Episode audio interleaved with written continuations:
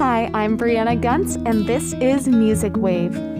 With me today, I have the indie pop singer and Air Force member Bradley Kim. So tell me a little bit about yourself. I know you spent some time in the Air Force. What was that like? So I went to the Air Force Academy to play football for four years. And I'm actually currently still active duty military. I'm stationed at Warner Robins Air Force Base. I'm an airfield operations officer. How did you get involved with the Air Force? How did that become a part of your career?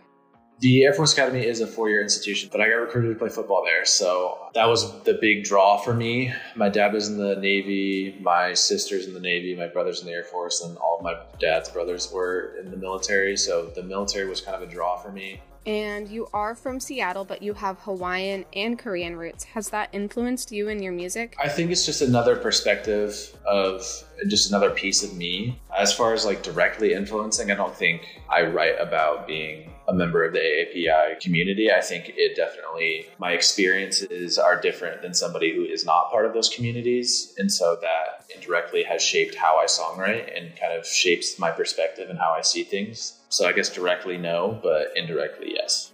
How did you first get into making music? One of my friends in high school I ran track with, she wanted me to go to prom with her. I was a junior, she was a senior at the time. It was mainly senior prom at the high school that I went to, and I think that was normal for Seattle schools. So she asked me, and the guy still has to ask because, you know, whatever. And so she was very involved with music. She was in vocal jazz. So I was like, how can I figure out a cool way to ask her that she's gonna remember from her senior prom? And so we had a family ukulele. I taught myself how to play it and sang Count on Me by Bruno Mars for her. And I was absolute garbage when I did it, but I just loved it and loved the process so much that I kept with it. I still had a huge passion for music, and I kind of obviously discovered it in high school. And that's where I met my friend Caleb. We met in a stairwell. He was just singing in the stairwell with his guitar one day. The time in between my sophomore and junior year, I flew out to go visit him because he was a senior when I was a freshman. So he had graduated and already been stationed in California. So I went and visited him, and we just decided on a whim to make a song. And he produced it, and we released it, and I had, again, so much fun with the process. I was like, I want to keep doing this. And so after about three releases, I was like, this is what I want to do with my life. And so I started taking it more seriously. I invested in nicer microphones, nicer equipment, started working on my songwriting, working on my singing and stuff like that. And the first show I ever did was actually opening for Andy Grammer on my twentieth birthday.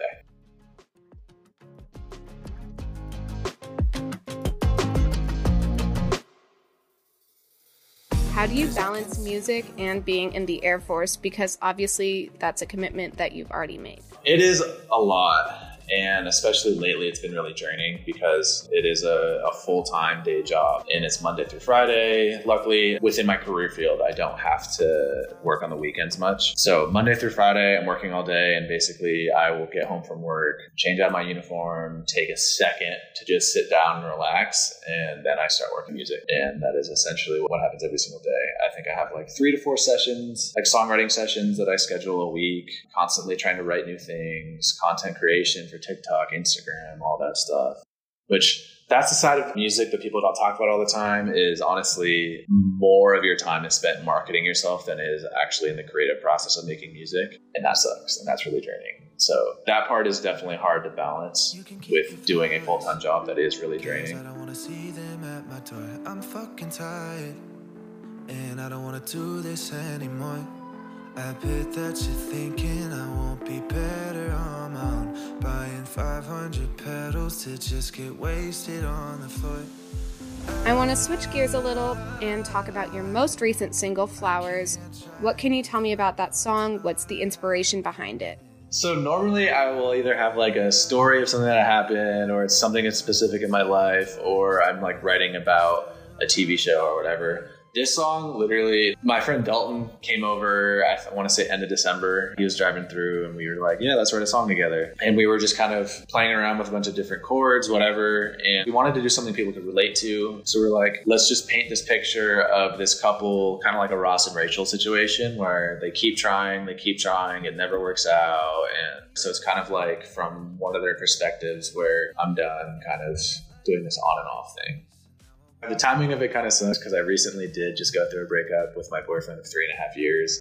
And so I am nervous that people are going to think it's about him. And I don't want people to think this is about him because I don't necessarily paint the picture of a great person in the song.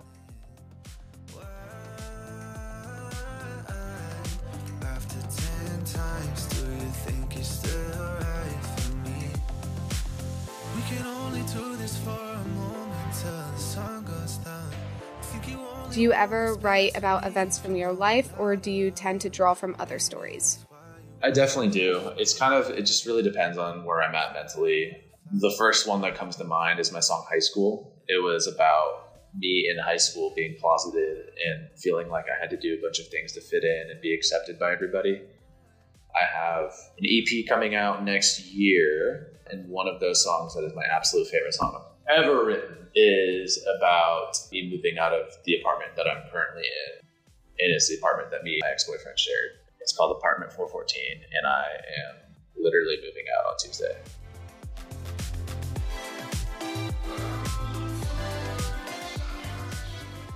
How did you prepare for the release of Flowers?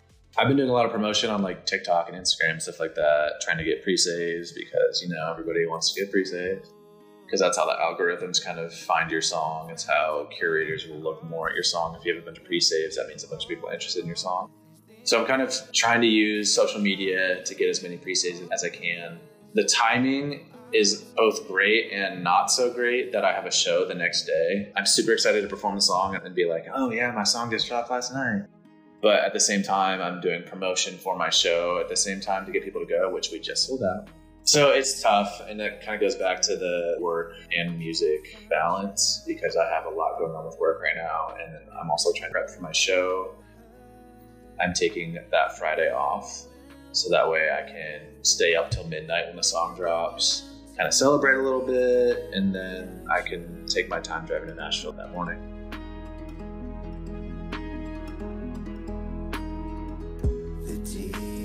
I know you said you have an E P coming out soon. Is there anything you can share about that E P? So the E P, I'm so excited. I have a bunch of music I've been working on for a while. Some of them I wrote specifically for the E P. A few of them kind of just fell into place because I happened to write about similar things. The theme is kind of a breakup. And so the name of the E P is going to be called Starting Over. I haven't decided how many songs yet. I'm undecided on re-releasing a couple songs that I have already released. A few of them are some of the best songs I've written lyrically. And so I'm super, super excited. It's like a very personal E P. Where can we follow you and listen to your music? So my socials are all the same. It's at Bradley K. Kim on Instagram, Twitter, TikTok. And then my music is just Bradley Kim on all streaming platforms, Spotify, Apple Music. Thank you so much for joining me on today's episode of Music Wave. For more episodes, you can listen to Music Wave on all streaming platforms. To stay up to date with what we're working on, check out our social media at Music Wave Pod. That's M U S I C W A V E P O D. Show your support for Music Wave by becoming a monthly contributor at anchor dot f m slash B R I A N N A eight two four slash support. Or reach out to us at themusicsurfers at gmail dot com to share your comments, feedback, and more. I have been your host, Brianna Guntz, signing off.